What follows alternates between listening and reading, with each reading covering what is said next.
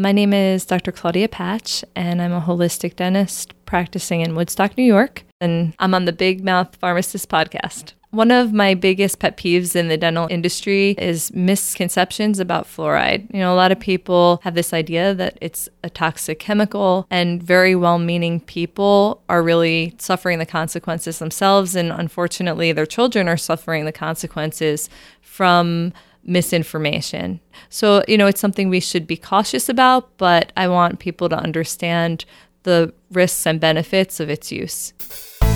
Welcome to the Big Mouth Pharmacist Podcast. I'm Neal, I'm the Big Mouth Pharmacist. I'm a pretty sarcastic, slightly unprofessional healthcare professional, a holistic pharmacist here to talk about everything wellness, weed, and Woodstock. We broadcast from the most famous small town in America, where I hold court as the town's family pharmacist who tries to get people off their medicines and onto a wellness program free of the BS and misinformation of the natural products industry. Welcome back. I'm Dr. Neal Smoller, holistic pharmacist, big mouth, and vitamin guru to the stars, baby. Well, like four stars, but you know, it counts, I guess.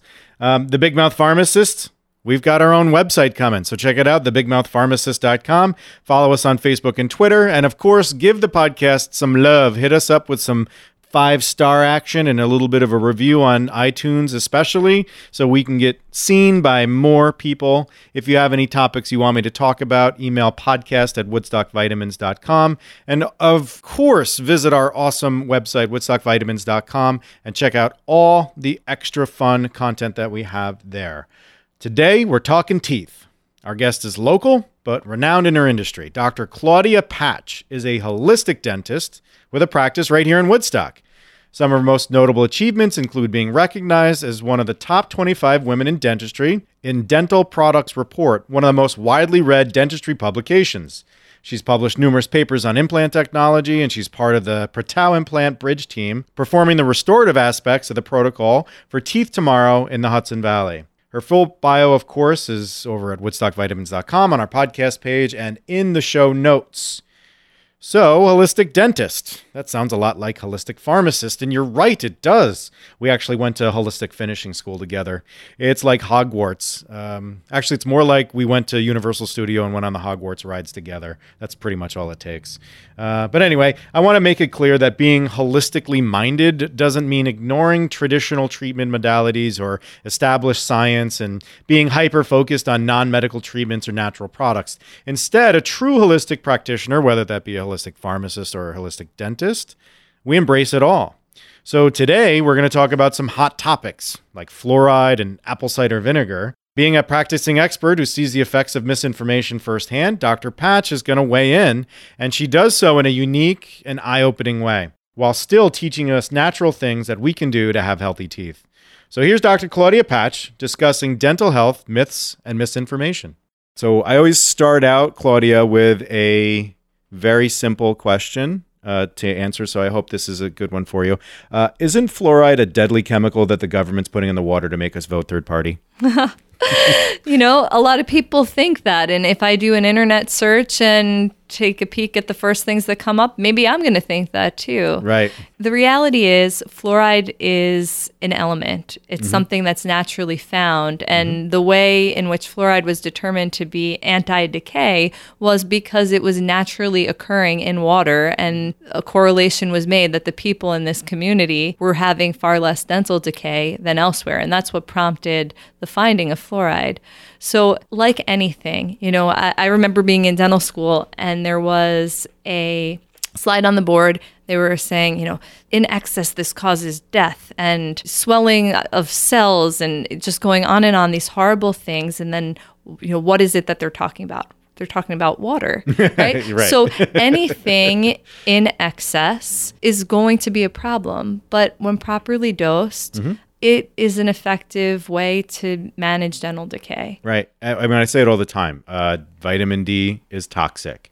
Everything that I sell is toxic Everything, at the different dose. Right? You know, anything that's pharmacologically active will be toxic. So fluoride being what this big like conspiracy theory thing. I think last time we talked about this at your office, it was like, what's the conspiracy? Because you make out when people don't use fluoride, right? I, I do. And quite frankly, you know, in Woodstock, I have seen it's a middle income educated, educated yeah, group. very well informed people. Right. And the dental decay that I see in the population, you'd think we're in A third world. a third Yeah. third world or in an impoverished area and Mm-hmm. it's really it's really upsetting because it's very well-meaning people very Mm-hmm. well-meaning parents um, but just a lot of dental decay you know i just saw a patient this week and i think that it illustrates the point really well because uh, in preparation coming in here i was thinking about it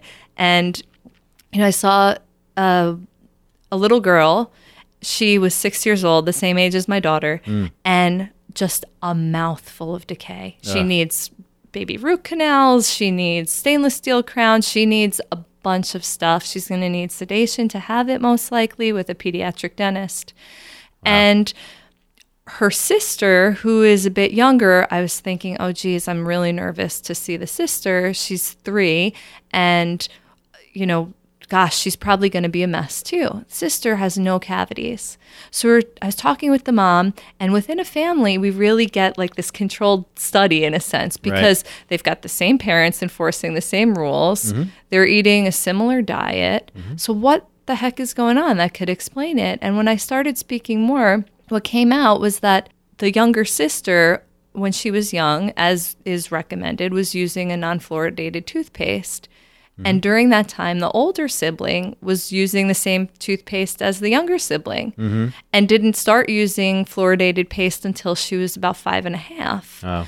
And my gosh, it made a huge difference. And that and that's the difference, right? Because the girl had excellent hygiene, she was eating a healthy diet, Yeah. Um, and fluoride really it really is effective mm-hmm. One of the things that we chatted about and i think to me is the most compelling and that i advise patients with is you know is fluoride 100% perfect it's not Neither are seatbelts. neither are any neither is anything right? Right. but it's been well studied very well studied for a very long period of time and we Right. have a The long historical body of record. evidence is gigantic. Yes. And by the way, this conspiracy theory is longstanding too. So there's been there's been a lot of opportunity for the scientific community to go and research and challenge this and they keep coming up with a, a relative safety and Yeah. use of fluoride. Fluoride is effective for sure. It's one of the things that controls tooth decay, and it's one of the few tools in our armamentarium that really can have an impact. When I compare fluoride as a chemical to the chemicals that are in the dental products that I use, which are deemed to be safe but have nowhere near the body of evidence um, proving their safety as fluoride does, it really is clear to me that prevention is going to make a lot more sense than having to then deal with the consequences of tooth decay because Right. they're not without potential risks too, not to mention the expense, the pain uh, of going through those procedures. Of course.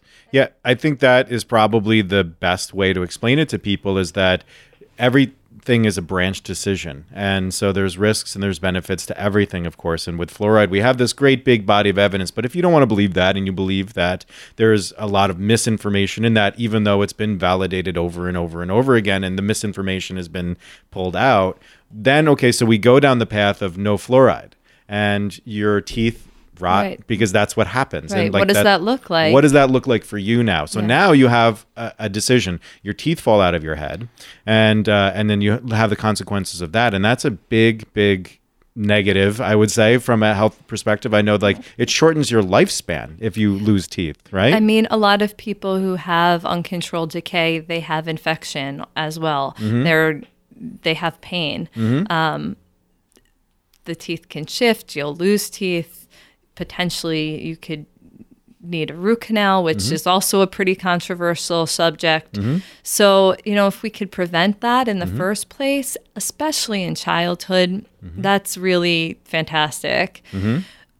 There are people who don't use fluoride and they are able to get away with it. They don't have an issue with decay. There's women that smoke cigarettes until they're 95 and never get any sort of cancer, you know, at, at all. So that doesn't mean anything. you know? Right, right. So, I mean, that said, for an adult who is going to be really well informed and consistent about having a diet that's anti cavity, Mm-hmm. Then maybe not using fluoride is something that is a possibility for them. I know for me, there's no way. Mm-hmm. Yeah. I would for sure get cavities. So Yeah. I use it myself. My kids use it. Um, but for some people, they can get away with it, but they need to be squeaky clean in every sense. And a lot of people don't really understand how cavities are formed. Yeah. Um, a lot of people who I'm seeing in the Woodstock community who aren't using fluoride are eating diets. They're really going out of their way to eat healthful diets. Yeah. Very, very conscientious. Well, guess what? Organic fruit causes tooth decay just like soda. Yeah. You know, there are eh, the the juicing um, a juicing diet is really bad for your teeth Huge. Um, snacking frequently and eating small meals, while that may be a very good thing for somebody's metabolism and their other advantages, it's still really bad for their teeth. So it's not just obvious that you can eliminate the things that everybody knows are bad. You're not eating candy, you're not drinking soda, and you're going to be protected from tooth decay. Mm-hmm. And that's the part that's really sad because these people are health conscious and they're trying to do the right thing and they're mm-hmm. electing to not use fluoride and they're having a lot of consequences from that decision. Huge. And the, you know, like you said, they're, they're trying to make the right decisions and they're trying to do the right things, but then, you know, they, they forget these repercussions. And, and, and this advice, the stuff that you're saying, you're a holistic dentist, right? So you want natural options. You want the best lifestyle options. And, and part of the reason why I think we get along so well is, is because we both have the same attitude is like science is science. So if the science says that you can eat away a problem, do that before you do any drugs or any therapies or anything like yeah. that. Um, but in the event that you need a medical intervention, then you, you need to use that and then you need to use it responsibly. So, no, we're not telling you that you need to um, squeeze toothpaste into your mouth and eat the whole tube and swallow it. No, we're saying ap- apply a small amount um, on a regular basis uh, because the benefits far wa- outweigh the risks. Right. And then the risks associated with not doing that are great. And the thing that I always find is the natural products industry has gotten so good at teaching people to downplay all of the potential side effects of a natural intervention, quote unquote, you know, uh, and then blow up all the problems from the traditional side, from the pharmaceutical side. Oh, that medicine has that side effect, and everybody's going to get it, and you're all going to die from taking it, is the mentality. But oh, something we're going to talk about, apple cider vinegar, you know, oh, that that's super safe and it doesn't have any problems. Meanwhile, there's a, a big long list Yeah. of them. So it's it's an it's an interesting thing, and I we should say that you know in Woodstock here we don't have fluoride in our water. No, we don't. And that's also part of why, you know, when I came to this community, I was blown away. I mm-hmm. was talking to friends of mine from from schools and they're in like inner city areas and they're like they're like we don't see kids with cavities like this. Yeah. Really? What the heck is going on? Yeah. Um, and it's a it's a significant problem in our Right. area. I'd love to talk about you know really what causes tooth decay Please. because they're not they're not that many variables. So I think if people can understand what's at play, that can help them to make better choices. Yep. So well, hang on a second. I I, Oh, sure. I just I have to take off my tinfoil hat. Uh, uh, now that I've done that, I, we can, we're gonna have that conversation now. All right, go ahead. Yes, talk about tooth decay. Yep. mhm. So um, there are basically three things that affect decay, right? So there's carbohydrate exposure, and that carbohydrate exposure could be really high concentrations, like in a soda or candy, but it can be in low concentrations, like very diluted juice, or even just the the naturally occurring sugars in even low, you know, like in if you're juicing Right. Um, or any sort of carbohydrate b- bread product, right? So access to carbohydrates. Um, the other variable is fluoride, yep. and the final variable is the quality and quantity of saliva. So we can't do much to change the quantity and quality of saliva. Uh, Within there, there's some su- there's some things that can have an impact, but more or less those are related to intrinsic bodily functions that are not easily modifiable. You know, there are a couple of things that there are things that people do that dry their mouth, um, and some of those things are things that are within their control. A lot of things are not within their control. It's either just how their body is made, or more commonly, um, because of medication that they're taking for different reasons that have dry mouth as a side effect.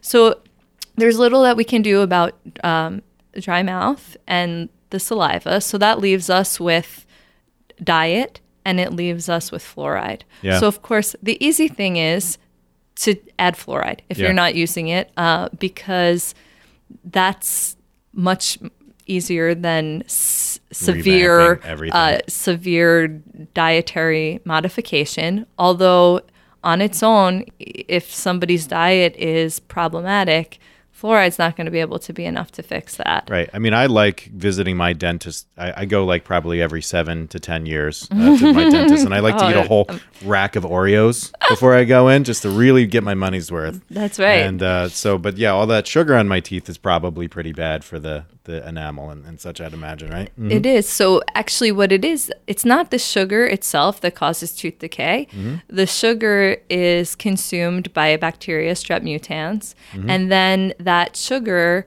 will release an acid byproduct as a waste product of metabolism of the sugar, and that acid is what destroys the tooth. So every time you have an exposure to a carbohydrate, be it high concentration or low concentration, you're going to be at an increased risk of tooth decay for about 20 minutes after having that exposure. Mm-hmm. And then your saliva works to buffer it back down mm-hmm. and bring you back to a lower risk. Yep. So I always give the example of a bag of M&Ms, right? Because Oh, what a great example. what a great example, right? So if you have a bag of M&Ms and you just eat it, Mhm. Normally in one gulp, right, in one uh, sitting, right, in one sitting, even though everybody else is waiting for me to share. Right? Ahead. So you've got you've got the M and M's. You eat it in one sitting. You're at risk for the time that you're eating it Yeah. and 20 minutes after. Wow. Right. Now imagine you have that same bag of M and M's, but you've got one, and then like a half hour later you have another one, and another one, and at the end of the day you've had a bag of M and M's, but you've had it over a very long time. Mm-hmm. Well, that's going to have a really different impact on your teeth than if you just were to eat the bag of M and M's eh, in one setting because one way it's oh okay it's not great but it's not too bad. Um, and the other way can be really catastrophic. So the long, so spreading out over a long period of time is more catastrophic. Right, exactly. So the frequency of exposure is really more important honestly than the the concentration of exposure. And that's something that a lot of people don't know. And it, it's quite frankly it's not intuitive that it would be that way. Mm-hmm. and in fact we really try to like not gorge on candy or sweets we're taught that You we might. shouldn't do I that Don't try I very hard at all.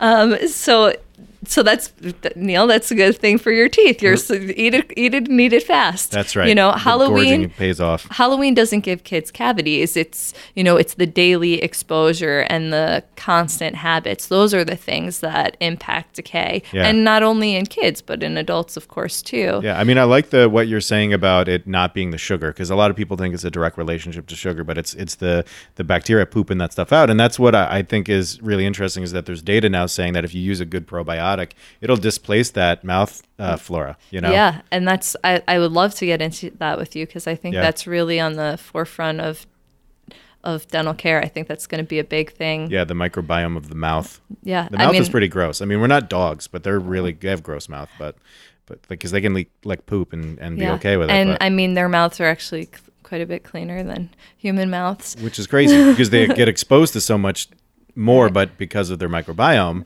they're able to handle it Yeah. differently than than we are, which is always great. So uh, I don't suggest that anybody go out and try that yet with a probiotic. So um, so I don't know. Everybody here at my store is kind of gross, and I said, so what? I always ask the staff questions. You know, to you know, what can I ask the guest?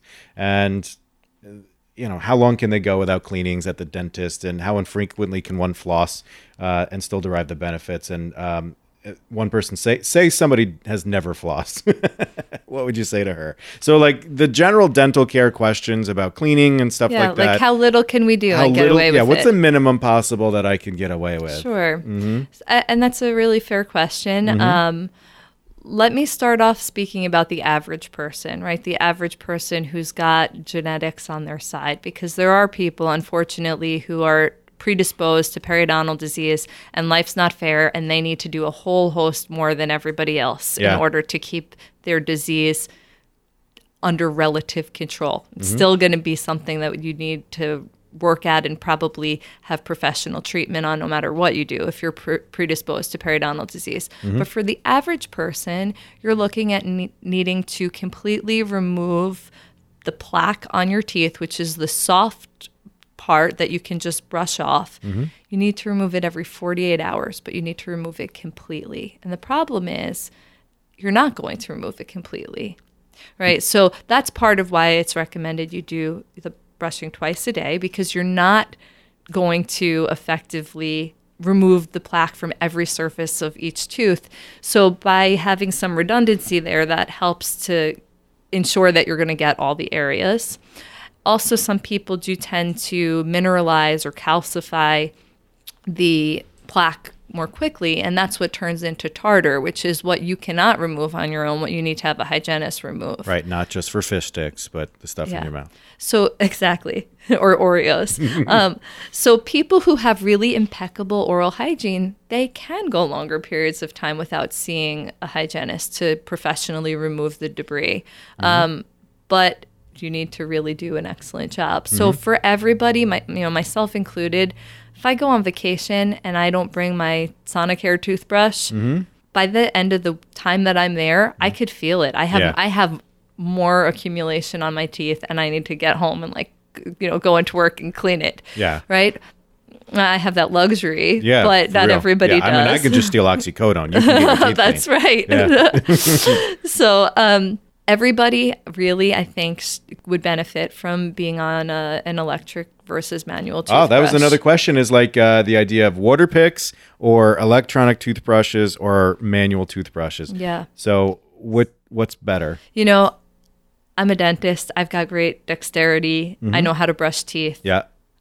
Hands down, I do a better job Mm-hmm. with an electric toothbrush. So, you know, you're doing the job anyway. Yeah, it's a little bit more costly. I've I use the Sonicare. Mm-hmm. I've been hearing really great things about the Quip brush, which is a better an easier price point and they auto deliver the heads. Yeah. Mhm. Um, so I, I have not used that myself, but I have commented on patients like, "Oh, geez, you're looking better than you have," and mm-hmm. they, I've had a couple people tell me that they started using that. Mm-hmm. But you know, whatever it takes to get you using an electric brush, mm-hmm. I definitely re- recommend it.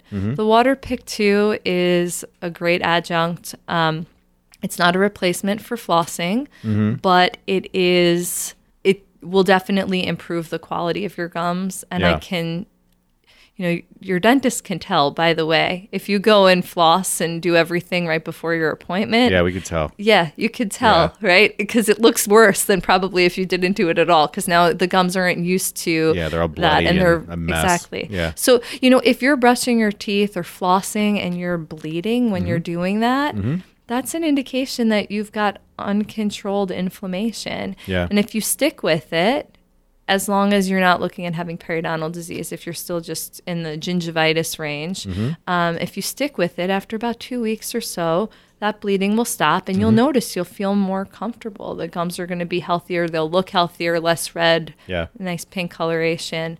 Um, the part about the flossing, how infrequently can you do it? Yeah, because what the heck? Who wants to do that? Yeah. So, you know, the research shows that it could be every other day, Okay. right? But you want to do a really thorough job. What about every other leap year? yeah, yeah, that might not be enough. Um, might. that might not be. But uh, really, I find that with a lot of the oral hygiene recommendations, getting somebody to do it on a daily basis so that you're now establishing that as a routine Yeah. Is the way to go. If you're just if you're intentionally doing something every other day, you're going to do something once a week. It makes it's it's just not part of the norm. Yeah. Versus, you know, every night I wash my face no matter what. That's just what I do. I don't miss a night, right? Mm-hmm. Yeah. Every night I brush my teeth. So for people who start flossing and some people who start water picking, going to bed without having floss that day is as like what you went to bed without brushing your teeth that's disgusting you woke up in the morning and went to work but without brushing your teeth Twice a day, brushing and flossing my whole life until I met my wife, and for some reason I just stopped. She like she's just like, Well- "What are you doing? Going to the, like just stay in bed or whatever?" You know, when we were young, and now I don't do it. Uh, like I don't brush my teeth at night, so it's disgusting. oh It- it's that's, the worst thing that's, ever. that's yeah. terrible you Yeah. should not No, it's a that. horrible habit, and and you know you bring up a good point. You know, along with holistic care is like ninety five percent habits and behaviors, and five percent the stuff that we actually consume. You know, mm. like the vitamins true. and everything It's like true. that. It's all psychological. So So actually, that brings up a, a good point, which is it's it's not e- it's not equal brushing your teeth at night Mm-hmm. versus brushing your teeth in the morning. So brushing your teeth at night. So listen here, okay? Oh, brushing your teeth at night Jesus. is um is actually the most important time that Mm-hmm. you're going to brush your teeth because at night your salivary output decreases, right? So we're not like aspirating our saliva in our sleep, Mm-hmm. and we're at we have less protection from decay at night than we do during the day. Right. So you really want to be removing any sort of sugars, any sort of um, plaque that's on the teeth, particularly before bed. And brushing your teeth every night alone, just once a day, Mm-hmm. people can achieve health that way. Um, but once again, I, you know, just I, pr- I recommend twice a day. Yeah. Twice a day, electric brush, floss once a day. You're gonna be you're gonna be in good shape for most people. I mean, what's it going to take to get ten out of ten dentists to agree on something? That was never going to happen. Right, 10 like- out of 10 anybody are Right, never like- going to agree. Nine out of ten dentists recommend blah blah blah. Like, like- but the uh, anyway, the the idea here uh, about because this brings up another point: xylitol. Xylitol being a, a magical Yeah. uh, tool that people don't know that they even have access to. So xylitol is really cool from a uh, from a bacterial standpoint. I, I kind of love it because it's you, you normally when the strep mutans consumes the sugar, Yep. Um, what that or the sucrose, the metabolic byproduct is acidic and that's what causes tooth decay. When you've got xylitol, the bacteria will consume that thinking it's sucrose, but the byproduct is actually self-destructive to the bacteria. It's toxic to the bacteria that forms it. So there it's like this this sugar substitute that's just like a Trojan it's horse. Yeah, exactly. And it uh, I I just think that's really kind of a nifty concept, and you can use that to shift the microbiome in your mouth. Mm-hmm. The thing with xylitol uh, to look out for is that a lot of the xylitol containing gums that are in this just you know regular drugstores and the Mm-hmm. gas stations really doesn't have enough xylitol in it to be effective. Got so it. that's one part. And the other thing to look out for is that xylitol if taken in excess will cause osmotic diarrhea. Mm-hmm. So you really can't, you know, you, you've got to use it uh, sparingly. Right. Not a piece every ten minutes. You have Not to, a piece every and don't 10 swallow minutes. your gum and don't eat yellow snow. All of the classic advice. That's right. I can uh, share a little thing about one of the xylitol studies because I think it's really it, it's one of the classic literature findings with xylitol, and I think it's pretty cool um, that when they did studies on mothers who chewed xylitol gum, they actually found that their children had less tooth decay just because of the mother using it. Because During ends up pregnancy or like uh, no, a- after pregnancy. And the way that this works is that you're changing the biome of bacteria in the mother's mouth. And we get our bacteria from our parents basically because they're we're sharing food with them, we're kissing, and there's that's that's how we have the bacteria that we have. Generally, it's from our parents. In these studies, they're a bit older, so it's of course only looking at mothers and not uh, both parents. But that's pretty. That's pretty wild, right? That just chewing xylitol gum is going the to decrease xylitol. The kids, the kids outside of mom. the baby outside of mom will have less tooth decay when So what if you're 48? Can like your mom change your your I think microbiome yeah, at that I- point? Not if you're No. not if you're not gonna. Only if she's gonna convince you to brush your teeth at night. Maybe, maybe. Yeah, I don't know.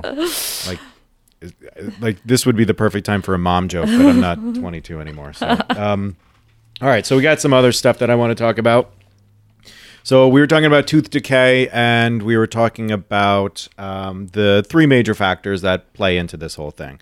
So there are obviously things that are offensive to the enamel of our teeth that will increase or like expedite tooth decay. Yeah. And so let's talk about some either dietary things or even supplements Yeah, you sure. know, that could contribute. So anything that's acidic can have a really profound impact. And I'll try to circle back to this because one of the other things um, to mention really are, are people who have issues with gastric reflux, bulimia, um, or anything. You know, sometimes pregnancy where you're vomiting a lot.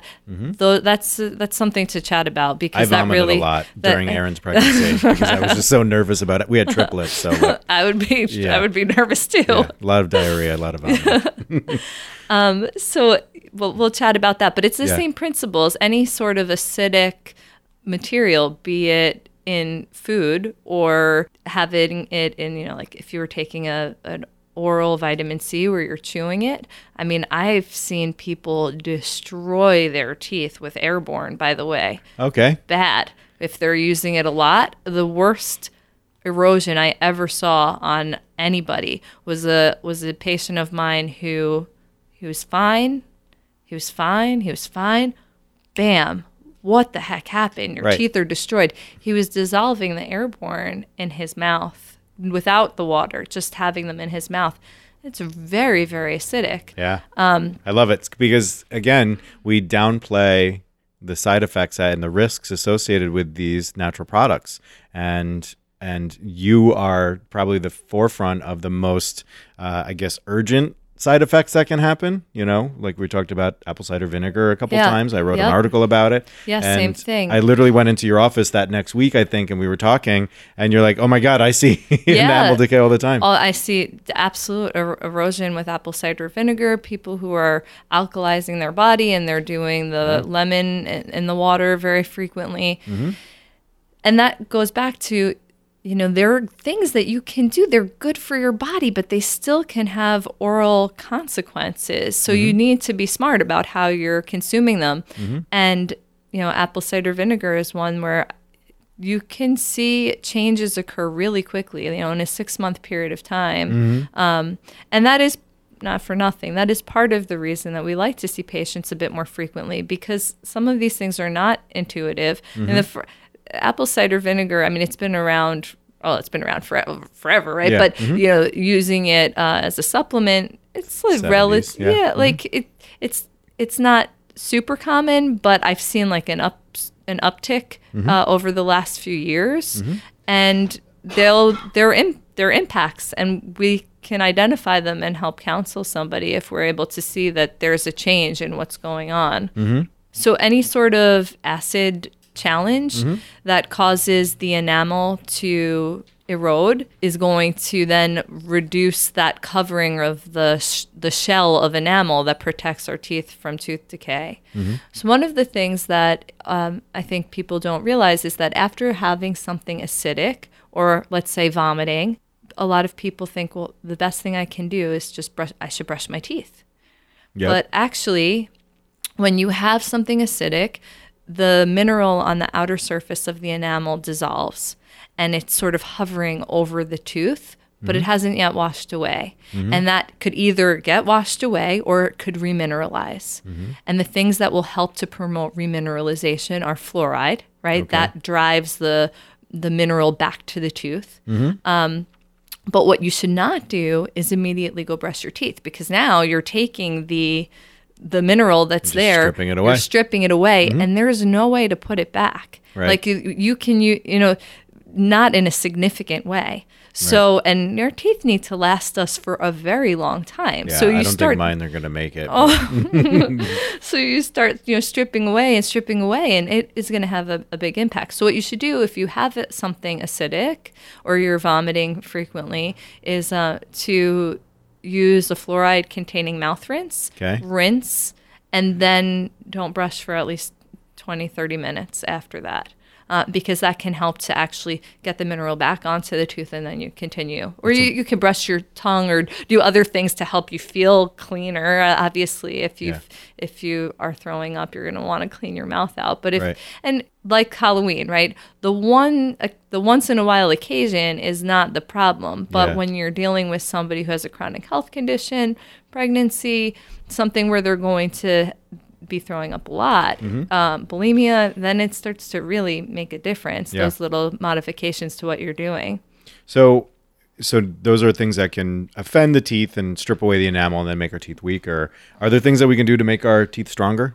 Yeah, there are. So um, there are the fluoride, which we spoke about, that helps to make the teeth stronger. It causes the mineral to be deposited more easily, and then the the surface of the tooth is also going to be more resistant to acid attack. It requires a higher concentration of acid to dissolve. So that's the way that fluoride works. But there are also different products available I'm trying to think. I don't know if there are any that are over the counter that are not through your dentist, but there are products, uh, CTX3 and CTX4, which is a product that I use at the office. Um, MI Paste, they have nano uh, minerals in them that then are bio, they're available to help to remineralize the tooth surface. Right. So then you would do that treatment and then not do anything for like half an hour to an hour after it. Allow it to kind of sit there. exactly. And do you have to do that frequently? Is that something that you have to do like weekly, or is that just a once and done? So uh, off the CTX4, which is what I use, you just use it instead of your normal toothpaste. Um, for people who have a real high risk, sometimes we'll make them custom trays that go over the teeth, and you can put some of that treatment into the tray and leave it on the, you know, wear it for a half hour nightly. I try, of course, first to just give somebody a different toothpaste, right? Because the more steps and the more involved something is, the less likely you're going to get compliance. So Yeah. if you're brushing your teeth anyway and you can use something that's going to be a bit more effective, great. And also, those products both have very low abrasivity. So that's something that people really should be looking out for too in terms of uh, their toothpaste because toothpaste itself can can cause enamel erosion. Right. Fluoride's a Right? mineral. Yeah, these are minerals in them, right? And well, I mean, but we won't even wait on this one. Let's talk about charcoal toothpaste, Yeah. the new newest trend. Yeah, give that a couple years and let's see what happens. Right. Very, very abrasive. Right. It's sandpaper.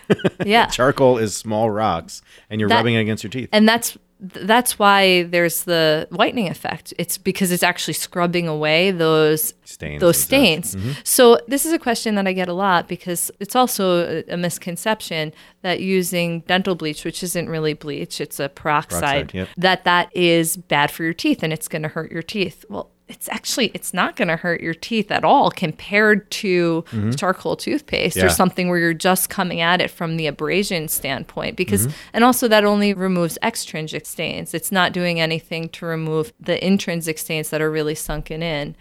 You can hurt yourself using the carbamide peroxide, Mm-hmm. but you've got to blatantly disregard the instructions for use. But if used properly and uh, you know according to recommendation, it can be an effective and safe way. So right, peroxide and the whiteners kind of always hurt my mouth when I tried using them, and that's probably because of the peroxide interacting with the nerves of my mouth, not my teeth themselves. Or am I thinking about that wrong? Um, so there are two different ways that the peroxide can cause pain, It Mm-hmm. ca- and um, and if you tell me a little bit about the type of pain you're feeling, I might be able to give you Mm-hmm. more emotional. information. so you know the peroxide can cause pain in the gums, Mm-hmm. um, and that can be combated by having a well-fitting application, right? So Mm-hmm. either the like a white strip material and making sure that you're not getting it onto the gums and that you're actually keeping it on the tooth itself. Um, so that's one way that it can cause pain. Uh, but the other way is actually causing a transient sensitivity in the nerve of the tooth. And that is really common, um, but it is transient. And if you want to have the effect of the whitening and you're having an issue with the sensitivity, you'll just decrease the frequency and exposure to the peroxide. So instead of it taking you two weeks to get the results, you might have to Four to six weeks. yeah, it could take long. It could take longer, and you just do it f- you know, less time. Yeah. So uh, let's talk uh, about mercury. Uh, real quick, if you don't Sure. mind, because I see a lot of misinformation around mercury. There are Yeah. people that have like mercury stuff in their mouth. Can Mm-hmm. you tell me what that is? I don't understand why they have mercury in their mouth. Sure. So mercury uh, is one of the ingredients in an amalgam filling, which is what people will refer to as a silver filling, right? The silver or black colored fillings that that we sometimes have in our mouths, and there is a you know they were used for a very very long time. They're going out of favor, but geez, people still get them, and Okay. insurance companies sometimes still are pushing that and have more coverage for the uh, silver fillings than they do for the composite or white colored fillings. There are advantages and disadvantages. They are a long lasting restoration, but they contain mercury. And um, it does release a small amount of mercury into your body by having it in there when you chew or if it's. Uh, if it was just sitting there untouched and you weren't chewing or using it, there you really wouldn't have a lot of issue with mercury being released. But from um, you know, it's just sort of rubbing against your other teeth and food. Some is actually released into the mouth. Now, that said, for most people who have a reasonable amount of fillings, I don't recommend that we do anything about that, Oh, right? really? No, I mean, if somebody has no health problems and they've got fillings that are functioning well and they're not failing and uh, they're well fitting, generally, I'm not going to recommend that we do anything. It's like right? dredging the Hudson River. We don't want to do E- e- dredge the- exactly right so there needs to be some sort of compelling reason so f- i have seen people who have chronic health conditions who I, I mean i've witnessed it myself mm-hmm. where they had a lot of mercury and i mean people who are loaded with it mm. every tooth just completely loaded with the fillings which mm-hmm. a lot of people in their uh, middle and later ages have that because that was the style of dentistry back basically until the 80s and 90s, mm-hmm. right? It was really just silver fillings in there. Some of them are really big. So I have seen people who have chronic health conditions, some of whom develop better control of their diseases after having the mercury removed. But they were all patients who had a lot of mercury um, and they had something wrong with them, right? Mm-hmm. But for somebody who's healthy, you there is a potential risk of removing them. Well, that's what I see the most is the the misinformation around the cleanses and the detoxes that you're supposed to do to get the mercury out of your system when your dentist removes those. Mm-hmm. So there's a whole set of standard operating procedures for you guys to do to make sure that you don't expose people to mercury. Yes. And then there's recommendations for after, but I, I feel like a lot of them are just kind of hokey nonsense. There, your your body is going to clear out things, and and if you're you know eating dark leafy greens and drinking all your fluids, you're going to be clearing things out appropriately, um, even Yeah. with a little bit of an exposure. But you know, the idea that they need to sell people all these crazy cleanses and stuff is a little bit unnecessary, in my opinion. I agree. Mm-hmm. I mean, I think by the way, people who have the biggest mercury risk are dental professionals, Right. right? Because we're the ones who are who have the chronic exposure to it. Mm-hmm. Most people what they have in their mouth is really fine, and Mm-hmm. that's why most people don't have an issue with it. Um, but there are different things that we can do in terms of how we're going to remove that the silver filling. You know, you you don't want to go in there and just pulverize it. Uh, you can go around the outside and take it out in chunks, and that reduces the amount that somebody's going to be exposed to. Someone who's really sensitive or who may be removing it because they have health risk concerns, you can use a rubber dam in order to take it out, and also um, being sure to use proper evacuation and just make sure that you're sucking everything up. So, you know, there are different things that we can do to minimize the amount of mercury then that you'd be exposed to. Mm-hmm. But understand that actually removing it, you're going to have a big bump up in the amount of mercury that you're exposed to versus just leaving it in place and Right. doing nothing. So I usually say, you know, fillings, unfortunately, they break down and they fail mm-hmm. over time. Right. So the next time when something happens to it, we'll replace it with something else, right? I'm not going to replace it with silver, but un- unless there's some compelling reason to do so, just leave it in place until it requires replacement on its own. Yeah, great. So um, let's talk about calcium. Everybody wants to take calcium supplementation to help out with their teeth. What do you say to that? Well, that would be a nice idea. Unfortunately, our teeth are formed, uh, and once they're formed and they're erupted, no amount of calcium that we consume internally is going to have any impact. So, you know, people feel a lot of times, yeah, like they'll say their their teeth they're having issues with cavities and things because they've got osteoporosis or osteopenia, and they're just frankly they're not related. Mm-hmm. People can have terrible osteoporosis and very healthy teeth. Yeah. Um, so anything that we're doing to have remineralization once the tooth is formed, mm-hmm. I'm not talking about during childhood while the teeth are forming, but once the tooth is formed and erupted, has to come from the outside in. And That's that's, the best good- we can do. That's mm-hmm. the best we can do. Yeah. And there is a connection, though, between osteoporosis and teeth, and that normally has to do with gum disease and periodontal disease, right? Yeah, I mean the if you have severe osteoporosis, that's not going to help the bone support that you have around the teeth. That said, um, periodontal disease is largely a bacterial infection problem, more so than a bone problem.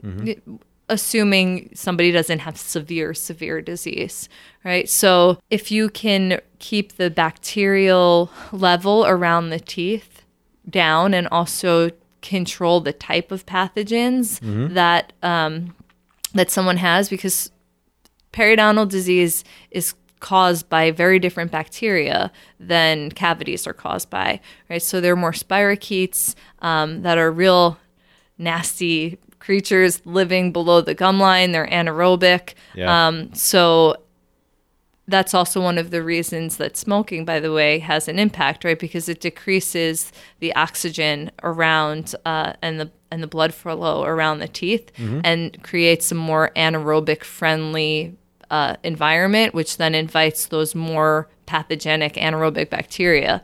So it's it's really a matter of keeping those areas clean and managing the the tooth surface so that the bacterial colonization is going to be limited. Yeah, and from a pharmacist perspective, people that are looking to treat themselves their bone disease and they have periodontal disease or they have gum disease, uh, that's actually a risk factor for uh, uh, like worse disease with those drugs uh, because they, that is a side effect that can worsen those things. So that's the one situation where it's like justified to not use certain types of you know bone strengthening medications, uh, but typically it's it's all okay. So. Right.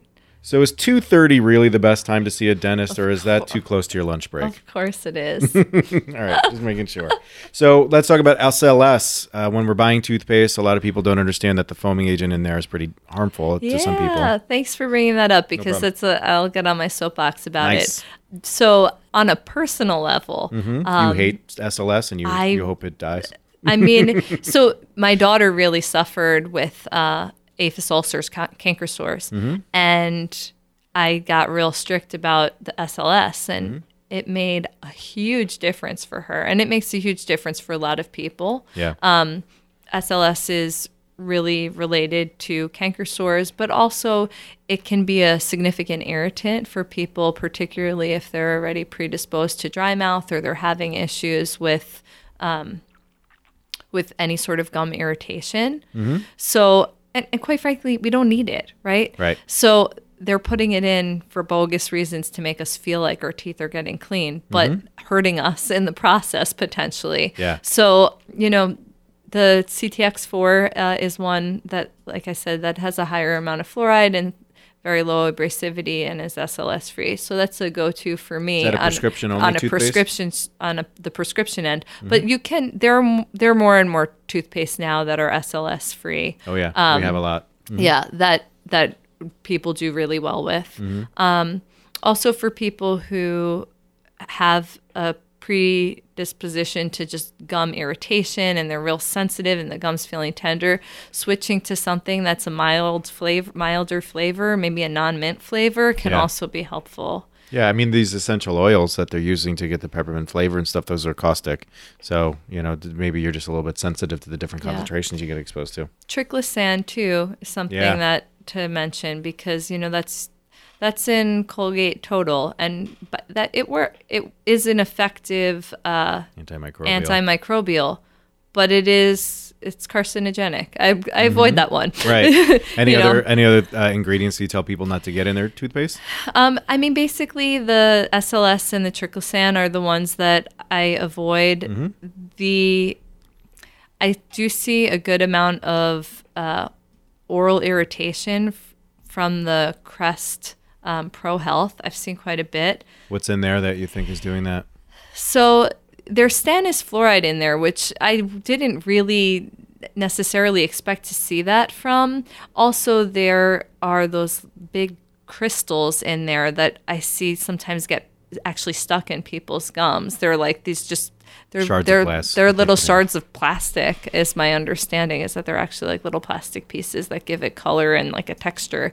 Um, but that can cause some tissue sloughing, and it's enough that when I see that effect in people, I'll ask them if that's their toothpaste, and oftentimes it is. Yeah. So it's not something that affects everybody, but um, but it happens often enough that I can't recommend that product per Yeah. se. Yeah, yeah, that's interesting. We wouldn't even think of it. Most people uh, pretty think that toothpaste is pretty benign. You just put it in your mouth and you're fine. But Yeah. you have to be really selective about that too. You know. Right. I mean, you're putting something in your mouth, hopefully twice a day, right? Mm-hmm. Yes. So, um, so it, it is something that you want to make sure is going to be healthy, and we rely on right the industry to guide us. But there are a lot of toothpaste, quite frankly, that people use that they shouldn't use. They shouldn't make them. Yeah. You know, there are a lot of toothpaste that have way higher abrasivity than is recommended by the ADA. How do you? How do I know that? Like, do you just? So there are lists on. Uh, you can like Google it, and right Googles there are lists about um, abrasivity of toothpaste. Mm-hmm. But it's really interesting. Like, why do they even make it then? Yeah. And the same thing with like hard toothbrushes. Like, why do they make it? Mm-hmm. They, you're not supposed to use those things. You're supposed to use a soft brush. So we can't always go by the fact that just because it's made that it's safe and that it's recommended. yeah. Um and quite frankly, the big companies are the ones that make it easy for dentists to promote those products, right? Because they send you samples and they're hooked up with the um, you know, with the middlemen companies that we deal with and supply chains that we deal with. And it's n- a lot more expensive and more difficult to use some of these other products. Um, so, or sometimes it's just not even available. But there, not everything that's out there is something that necessarily we would recommend people Right. use. Yeah. So, uh, why are dentists so chatty when I've got stuff all in my mouth? What's up with that? Well, you've seen that like Bill Cosby. I don't watch skit. anything Oh. with Bill Cosby. Hey, whoa, whoa, oh, whoa. this is like super old. Okay. Um, but yeah, I, But he was still being bad around then, so let's be honest with that. Yeah. Mhm. I don't know. But why do we talk when people like I? I Why like, don't you just play 21 questions when I we come like in? That my- would make more sense. Just yes and no. I'm I thinking like of an my animal. patience. Yes. By the way, you know, I can I'm like so good at understanding mumbling. That's funny. and I You're really feel like I that could have like a conversation with somebody, no problem, like while I'm working on them. That game I where they like be lonely stretch your all day. out and you're, uh, Yeah, I've- yeah, like I've. I've like got that game down. I'm sure you're probably a pro at it.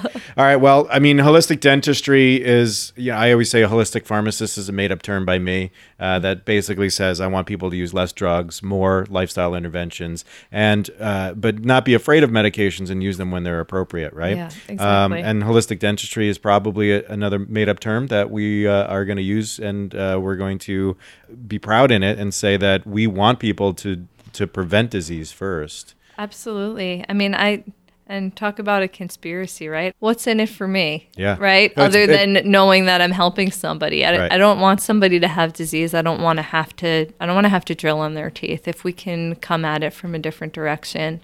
Yeah, I you know the idea like there's a lot of people that say the medical industry wants people to be sick because there's no money in the cure. And that's not true because there's there's always opportunity and there's always going to be diseases and there's always going to be things that Right. we can't prevent. Yeah. So we'll have plenty to do, you know, uh, but not treating it correctly will lead to this huge opportunity and more money for us. So the the ideal situation is I have a bunch of overweight diabetics that I have to sell uh, all those drugs to, Right, forever. And Forever. they're never going to get better. but it would be much better on all of us if that wasn't the situation. The same thing for you. Like if you had a bunch of people with their teeth rotting out of their face, then yeah, yeah, that's that a would out. profitable situation for me, but I don't want to, you know, I don't want to see people going through that. right so understanding that practitioners on on the in the streets uh, you know uh, like on the forefront are obviously looking at people um, as people and, and trying to do the best for them so without misinformation without an axe to grind the, the axe to grind is is for people to live a better healthier life you know? Yeah, So- exactly. all right well thank you very much for coming on today and uh, i hope to work with you more in the future building nice sets of content around uh, misinformation in the dental industry Yeah, thank you. I appreciate you having me on. no problem. Thank you, Dr. Patch, for talking about these dental health basics. I can't wait to have her on again. Hopefully, then we'll be able to dig in a bit deeper on some new and exciting things in the dental world. If you can consider things in the dental world exciting, I'm sure dentists do. Probably the ones that read Dental Products Report, especially do. So I went the whole episode without saying my most used dental joke, so I feel like I should say it now. You know, we know the toothbrush was invented right here in Woodstock, because anywhere else it would have been called the teeth brush. Uh-huh. So now you can take that joke and insert any town name you'd like and have a crowd pleasing joke ready to go. Uh, besides jokes, I do love analogies and teaching tools, and I think Claudia's approach to the like touchy but toothy subject of fluoride is great. I think everything carries risk, of course, yet the body of evidence around fluoride is one of the most extensive of any medical intervention, period. And it's overwhelmingly positive, of course. So to fix problems that a lack of fluoride creates requires chemicals and compounds that are safe, but don't have nearly the depth of data as fluoride does. And, you know, the first time she'd said that to me, I was like, that's brilliant. You're coming on the podcast. So, to make Dr. Patch your holistic dental expert, I want you to visit tischlerdental.com, T I S C H L E R D E N T A L.com, or email her at Claudia, C L A U D I A, at tischlerdental.com. So, thanks for joining us again. And until next time, keep listening, keep learning, and be well.